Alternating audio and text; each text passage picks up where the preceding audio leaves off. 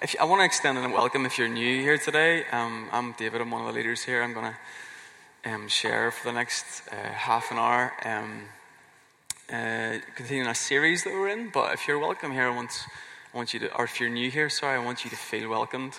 Um, I want you to feel feel welcomed into our community today. No matter where you are, there's there's a lot of room here for you. Um, you're really loved. We're really glad that you're here. If you're new. Um, uh, we've had an interesting weekend as leaders. I think Stephanie had mentioned that before. We were away at a conference the last couple of days, and so we're coming into this sort of both tired out and also like really quite filled up um, in a in a spiritual way, in a sense. Um, just trying to discern what God's doing. I have no idea what God's doing this morning. It's like everything's happening, and it's it's beautiful, and I'm absolutely okay with that. It's great. Um, um I think God is doing something with us this morning. I want to be attentive to that. I want to make some space for that at the back end of, of what I'm going to share this morning. And so I hope, I hope you can um, just be discerning. Maybe if God's speaking to you, if you, if you sense that He's speaking to you this morning, just remain open to that. I'd love to, love to see what He does today. Um, yes, we've had a great weekend. I'm just going to jump in now and share some thoughts on the next part of our, our series. We've been in this series um, for the last four or five weeks we call it resident aliens. It's really this exploration of what it means to be the church, what it means to, what's the communal identity of the church. Um, for a long time, we've been exploring, do you remember the series The Way and some other series? And it was really looking at um, um, what it means to follow Jesus um, as disciples independently. We just thought we want to speak into what it means to be a community, to be this community of of the church. Like, what is that? Like, is it even relevant anymore? Or what was it for? How, how does it sit in, in the midst of culture? There's so many different things happening in our culture at the minute. And so, this was just a bit of an attempt to explore what that um, communal identity is and, and, what we sense as a church here, Redeemer, um, what our identity and what our, um, what our, what our our values are, what our contribution is, what shape this, this community um, is. And so we've had a, a, two or three weeks. Hope you can catch up. We do have a podcast. We never really mentioned that, but hopefully you can catch up on the last few weeks. We've been looking at being a community of exile. The fact that we're um, we're like aliens, but we're resident aliens. We're in a, a, strange place. The culture, the world we live in, is sort of. It's, I'm sure no matter where you're from or what background you have, like you'll realize it's just a really strange time to be alive in so many ways. And as the church, sometimes it just feels so so alien at times because so much is changing around us, especially in Belfast and in Ireland. So much is shifting, and and some of that's really really great, and some of that's just like uncertain, and some of that's different, and all of that. And so we just feel like, oh, we're sort of residents here, and there's that call to be a community in exile, which means to be um, planting gardens and seeking the welfare and the prosperity of the place that we find ourselves which is the city of Belfast and the surrounding areas. And so we looked at that in first week, and then Ryan he jumped up and he talked about us being a, a community of death, which is like quite quite a morbid idea, but actually a very profound idea for people who who follow Jesus, the people of Jesus, to be a cruciform people, to have a particular shape, a cross shape, where we actually lay down our lives. We actually selfishly lay down our lives and modeling our Master Jesus for others and sacrifice ourselves for one another, for our community, and for our world. And so, the shape of this community here is an attempt, hopefully, to try to live somewhat of a cruciform life. And we get that right sometimes, and we repent when we don't, and we, we want to follow Jesus into that. And um, we had Dan up sharing about us being a community of embrace and our posture toward the world, the posture toward those that are different and the other, um, and society around us, and how we're uh, we have an embrace, we have an openness, we, we, we, affirm and we begin in Genesis 1, everyone an icon, that idea that everyone is made in the image of God, everyone is worthy, everyone is a child of God, everyone is precious, and, and we embrace and build bridges and do the work of the gospel of reconciliation where we can, and we don't build walls, we try to plant gardens and see life flourish, and so that's what we were looking at, and and uh, it was last week that um, Stephanie was up and she was talking a lot about the similar themes, but how that we as a church, as we gather together, and we look at the example of the early church in, in Acts 2 and right through Acts, and we see this model um, of a community that just really don't look like one another. They're very different. There's a lot of diversity, and yet they've got this. That's so good because they've got this one thing in common that is Christ and the table of Christ and everyone being welcome at this table in Christ. And so, um, just a beautiful um, to hear um, uh, as well Stephanie share some of her heart and her, her vision for this area and for our church going forward. And so we are sensing as leaders, I think we're sensing just um, it's something God's doing something with our community and He's teaching us and He's inviting us to step forward and to begin to seek His face and to begin to pray at what it really, really means to live some of this stuff out um, and not it just be empty rhetoric, but actually begin to embody it in, in our world. And so I'm going to just pick up the series. I'm going to talk about this um, idea that we're a community of the ancient, which is just such a strange phrase to throw out there, but hopefully it makes a bit of sense. It's a little bit of a catch all, but we're going to move through ancient roots, ancient paths, and ancient wells. So I'm going to just dive in um, and we'll see where we go. Um, so I want to read this quote Life is all one spectacle of forces running to waste, of people who use and do not replace the story of a country hectic with a wasting, aimless fever of trade and money making and pleasure seeking.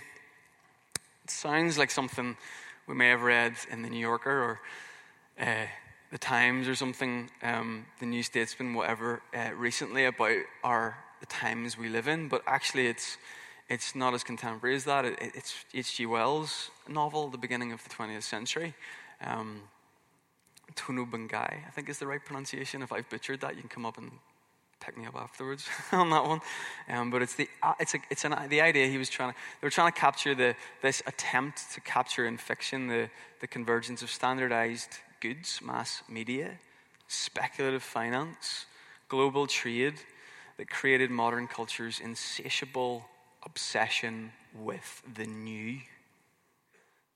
An obsession with the new, centered largely around the act of consumption or consumers.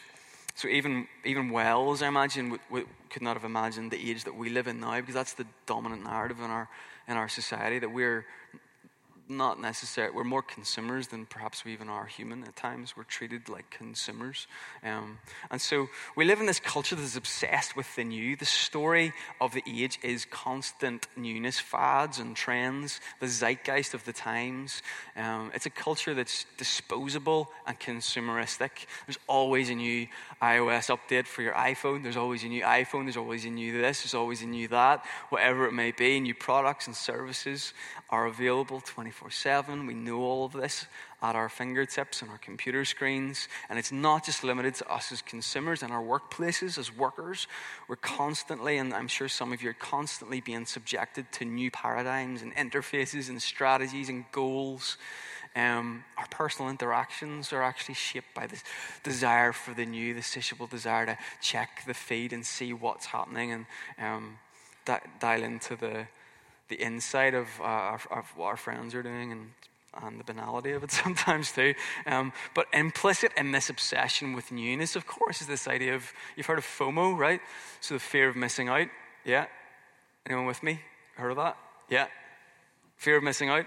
Um, the anxiety that conversations and experiences of the here and the now, the trendy, the innovative, the fashionable, the fresh, are actually imperative to your survival. You got to get on board with that mantra. You got to stay current, and you got to reinvent yourself. Um, young people also are particularly susceptible to this fear, and no wonder because of the bombardment on social media, advertising, the videos that they were in their formative years being marked by this expectation that they have got to navigate their way somehow through the demands on their attention all of the time, and it's shaping them all of the time. And it's so into this context of trends and constant newness um, that we're going to speak today about what it actually means for the church to not be a community of the new and the fad of the new, which often infiltrates churches, trying to find the new thing, the silver bullet, the new model, the, the current thing, trying to be on trend and brand ourselves to be relevant.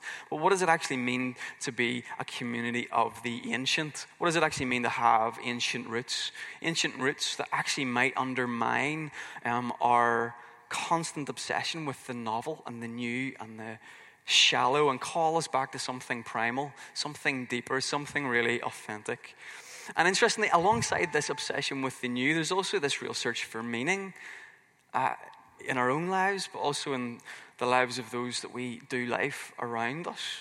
This obsession with a search for meaning, and rightly so, we're wired to, to, to, to figure out our narrative, our place in the world, and what it's all about, and have a purpose in a sense. And so, this radical individualism and autonomy, it ditches sort of a lot of the time any sense of history or tradition or place or biology or origin or it doesn't it sees people not dis- discovering their identity or but actually just creating an identity and um, figuring it out just from a blank piece of paper and, um, and it all sounds really liberating and often it really is liberating but then it goes alongside these other trends that we see in society where there's like record levels of mental illness particularly among young people and the rise of anxiety and depression and it's stemming a lot of the time, experts will say, from a real lack of purpose, a real lack of identity and meaning in people's lives as they forge their own sense of meaning that's a little untethered. It's just whatever the zeitgeist of the time says. Um, it doesn't seem to satisfy the, the deep um, yearnings in their souls. John Dominic Crossan, Crossan, am I getting that right?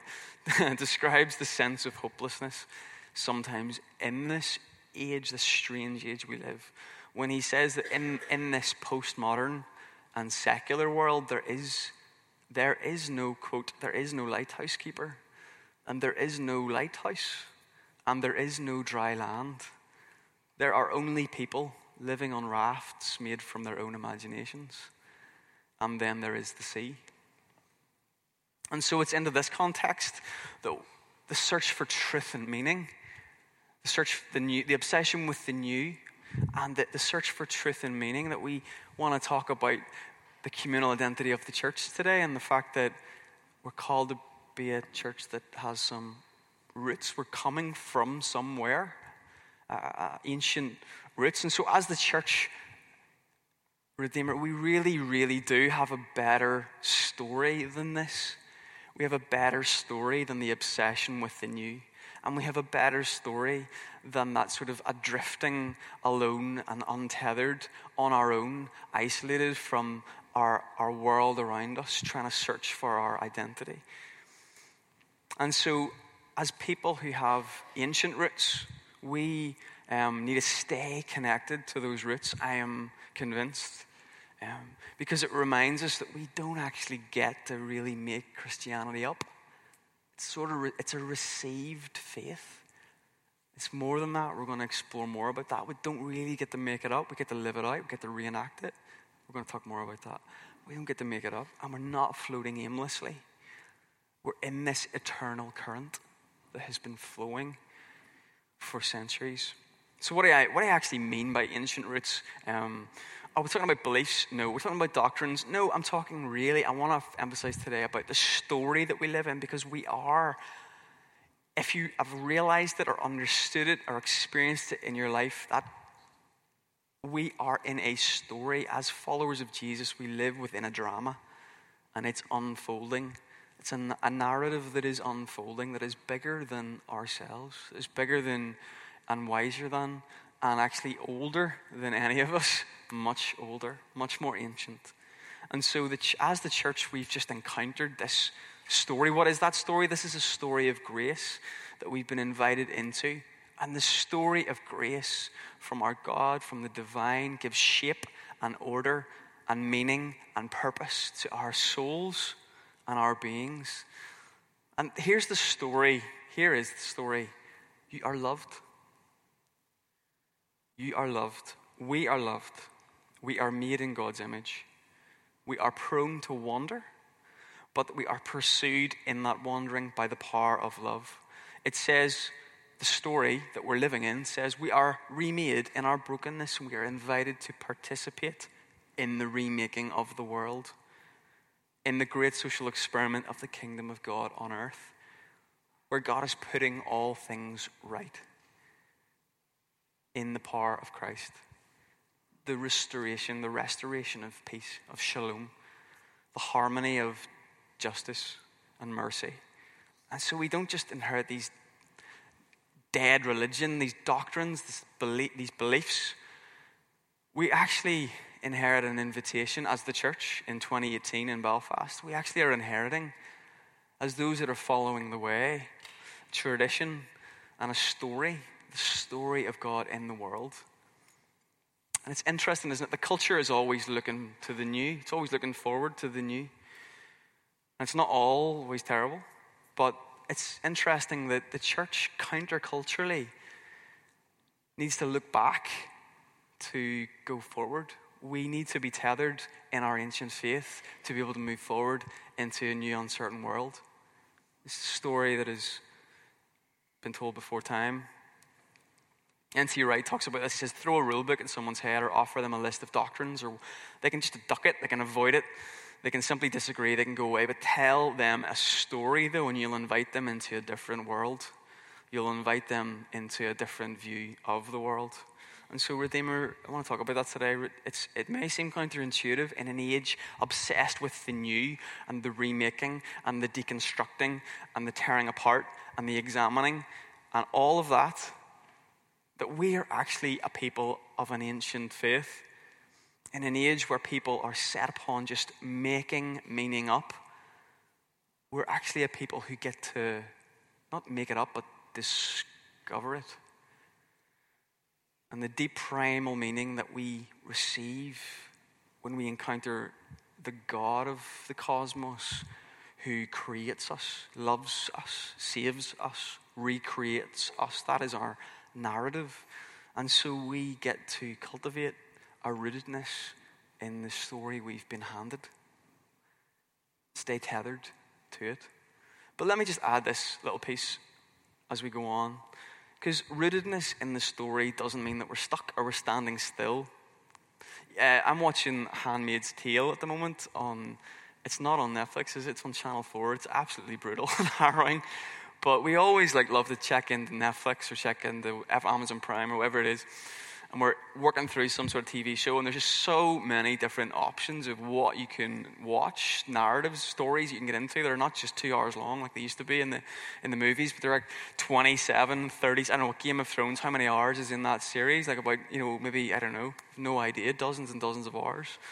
Um, the dramas that we're most familiar with that are on the screen and on the stage, though, are really based on scripts.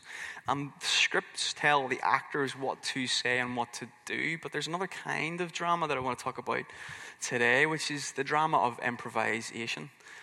And improvisation is this idea, it's based on spontaneity or spontaneous interactions between the actors, the players. Um, scripted dramas, they leave some room for the unscripted, but improv, actors are really just only given this scenario, this plot line, uh, this, this loose plot line uh, as a starting point in which they get to construct the scene and enact the story. Improv can be pretty gut bustingly funny or can be really painfully awkward, but either way, no one really uh, can tell the turns that it will take or where it might end up. And in a sense, the story of the church, the story of those that follow the way of Jesus, is this ancient story as outlined in Scripture, is not so much like a movie.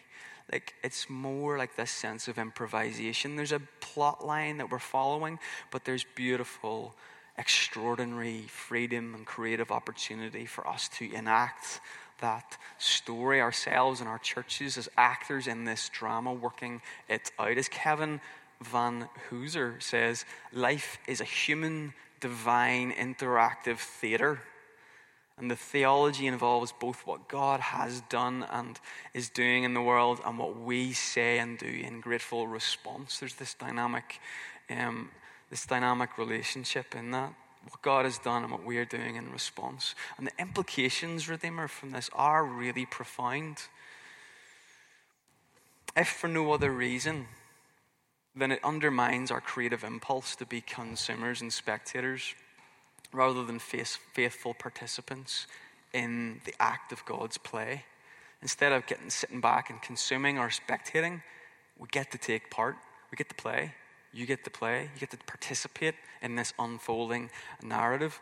And the amazing thing is the rooting in the story and the reenactment of the story prophetically has some astonishingly formative power. In fact, it seems so counterintuitive, but the deeper your engagement with the scriptures and the story that we are in, the more prepared, the better you are ready to improvise the story as you live it out. Musicians will tell you that the more prepared, the more you understand the music and the movements in the music, the more ability you have to be completely free, completely spontaneous in improvisation, in living it out. And so, improvisation is this theater, it's a practice where actors develop trust in themselves and one another that they may conduct unscripted dramas but without fear. That we may live in the world with this story of a God who creates and saves and recreates. And we can live that out lifetime as actors in that drama without fear, knowing we're deeply rooted in the ancient faith.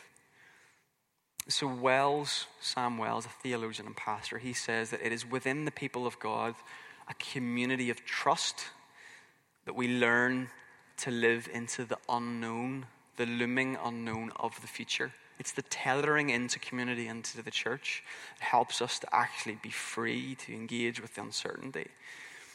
The people of God are like this sort of acting troupe um, that, we're att- that are attentive to and engaged with the, the ancient roots of our story for the purposes of building trust and for the purposes of learning to improvise the storyline in lifetime in our world. And so this gives Redeemer our gatherings like this on a Sunday some real significance because what we're doing when we gather here is that we're actually rehearsing the story. We're remembering the story. We're re-scripting ourselves in the story that, oh, yes, God is a God who is good. God is a God who creates. God is a God who is present. God is a God who is here with us. God is a God who recreates and saves and delivers and heals. And we're reminded when we gather here together as the church. And we use things like prayers and singing and the elements, the sacraments, and the scriptures, and the creeds, as Farron sang, the creeds, the Apostolic Creed, the Nicene Creed. We use these things to shape us, to plant us deeper in this faith. This is who we, we're, we are a, an ancient people and an ancient faith. So it really infuses what we do on a Sunday and what we do throughout the week, but particularly when we gather to worship. It informs and it gives significance to our meanings that we're not just going through the motions, but really we're, an act, we're rehearsing this great story that we are part of. The improvisation can happen when we're deeply rooted and tethered to those essential plot lines. So I want to reject the move today that we're to dig ourselves up from the roots completely and we're to untether ourselves from any of what we know is the faith. We should examine our roots. We should maybe pull them out at times and look at those roots as a church or as individuals, examine our faith, deconstruct it, figure it out, ask questions. We need to plant it again, otherwise, it will wither and die. And Brian Zahnd says this once we do that, he uses different metaphor. He uses the, the, the, language of, of sort of climbing a mountain. He says this we can actually explore the great mysteries of the faith, the mountain of God, when we actually clip in safe ropes into the creeds into the roots of our faith. We can clip those ropes in, and if we fall in those explorations, if we if we trip up when we're improvising and we're extending love and grace and fighting for justice in the world, and we're we're improvising the story of God in our world, if we if we slip, if we fall, we're caught by this rootedness, this tetheredness. We're free to improvise in the Spirit and live this story out by the help of the Spirit. And we don't do this alone, Redeemer. We do this with, as Hebrews 12 calls it, a great cloud of witnesses that are encouraging us to run the race set before us, to chase after Christ and to pursue Christ and to finish that race. And so we're not alone. And so this leads me on to, I'm really running out of time, so I'm going to speed this up real quick. This leads me on to being us being called a community of the ancient. We realize that we're not only to have roots, but we're actually going to do this bit better, this living out better, if we have some ancient paths. And I want to speak particularly about Celtic spirituality. I want to talk a little bit more closer to home for us, a little more closer in time, and a little bit more closer in geography, because there is a great, great heritage in our land of ancient paths that help us. They've carved out from people in time before us who've been improvising the story of God in a way and weaving these paths. They're tried and they're tested and they're true. And there's new paths to blaze and there's new paths to carve out, but we should also be working those old paths. We should be digging into the ancient paths. I want to read Jeremiah 6 6. It says this Thus says the Lord.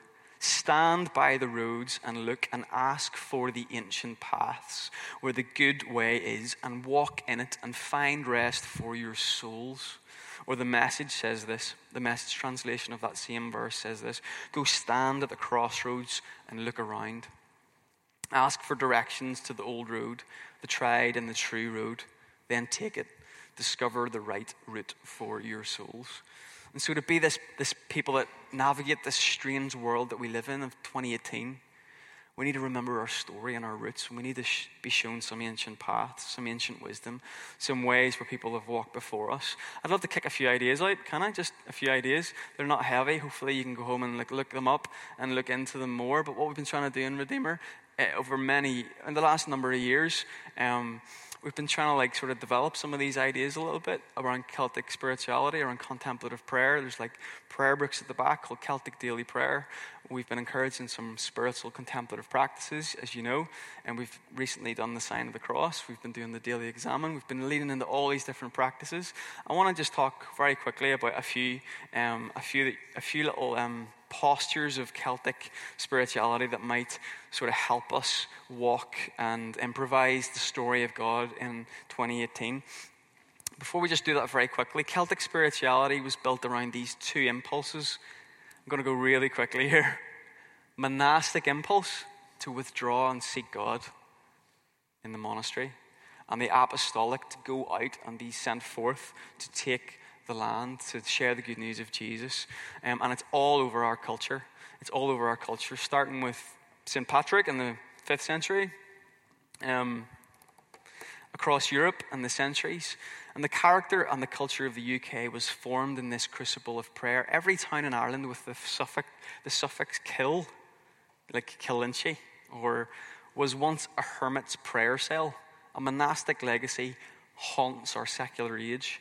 We drink Abbot Ale. Bands record hits in Abbey Road Studios, uh, that's London. Big Ben chimes a national prayer hourly. The, the prayer all through this hour, Lord be my guide. That's like a hymn Big, Big Ben chimes.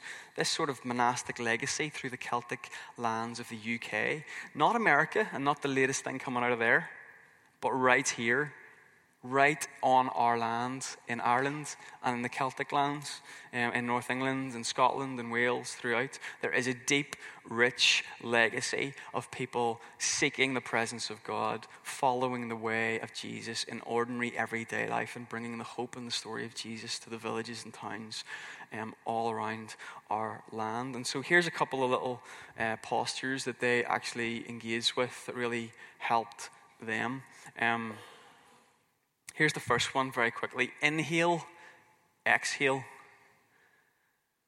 Inhale, exhale.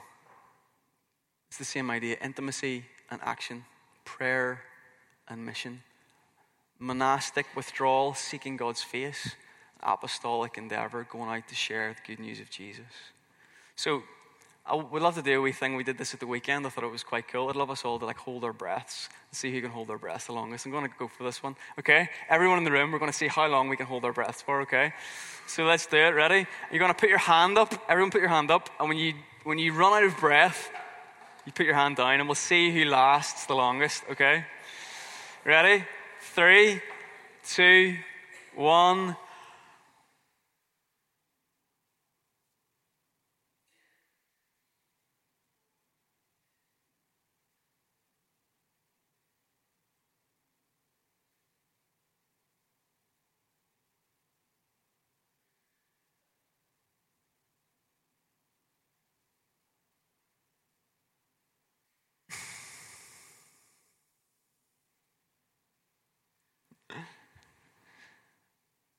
Too out of breath to speak now.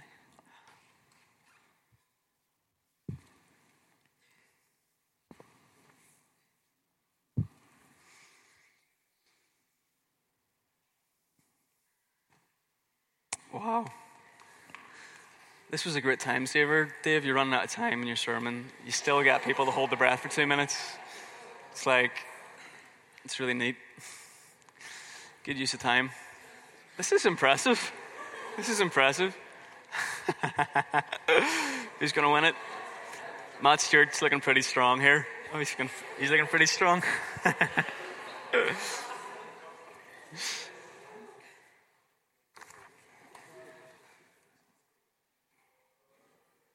oh, Dave Anderson, are you going to do it? There's two, there's two, there's two men here.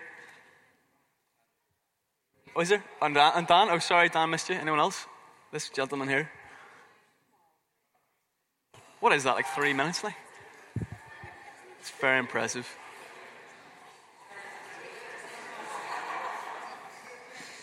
Come on, boys.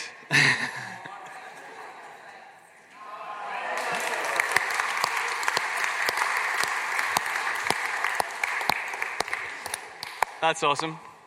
So, some people can go further than others. There's no shame here. That's okay. But everyone, you got to breathe out though at some point. You can't just like hold it in forever. Like it has to get out. And then it sort of has to come back in again. And there's like this rhythm of inhale and exhale. And it's a really, really simple idea, but it's really deeply connected to Celtic spirituality the idea of prayer and mission prayer and mission, or contemplation and action, or intimacy and action. You've heard all these sort of phrases, but it's very, very simple inhale and exhale. It's a really simple idea. I'm going to leave it there. Um, this idea, this ebb and flow. Um, there's nothing quite that sums that up quite as well as a place in uh, the north of England called Holy Island or Lindisfarne. It's this sort of monastic center of Celtic Christianity. An Irish monk, Aidan, went there and actually founded it as a mission center on this island. Um, but one of the reasons he, he loved it was because the way that the, the tide ebbed and flowed, it meant for half of the day the tide was out and half the day the tide was in. And so you were forced as a, as a monk to go into your cell and to pray. But then when the tide came in, is that right? Went out? went out, the land cleared, and you could go out and serve the poor and take the news of Jesus to your village and to your community and to the, to the world around you. And so it just sums up this idea again of this rhythm that we're to be in. I believe, we believe, is to be a community of the ancient, is to learn how to do that rhythm well. And sometimes we hold our breath in for a long time and then we never exhale out and we probably die in the end. And the opposite is true too. And in Redeemer, that's been our story too. Sometimes we just haven't prayed enough, we haven't sought God's face enough, we haven't sought His presence. And we've thought that we could just go out and love our enemy and love our neighbor, and we'd never been formed in the way of Jesus. We'd never seen the love of Jesus close and personal because we hadn't been on our faces. We hadn't repented of our pride hadn't sought the face of God. And other times, we've neglected the mission. And we've been here in our building, and we've been here in our communities, in our city groups, and we've been praying, and we've never actually stepped out in faith beyond. We've never done that either. And we've made those errors at different times. And we're sorry for those. As a community, we own that, don't we? And we own that in our own lives. But that's one of the, the rhythms of Celtic spirituality that I think in this next season that ourselves as leaders are really beginning to learn.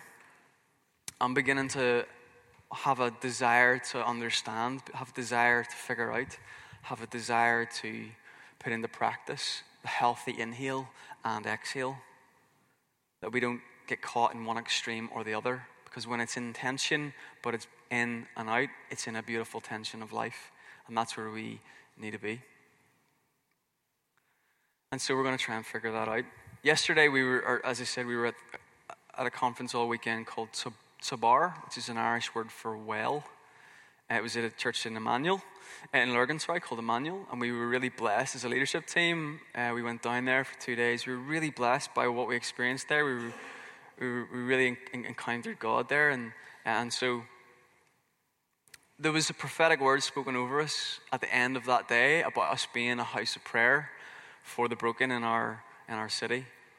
And so we're just sensing that God's speaking to us about the inhale and the exhale. And so that's the last, I'm going to I'm gonna close us out there. I didn't get to share some of the other ideas of Celtic spirituality with you, but we can do that next week.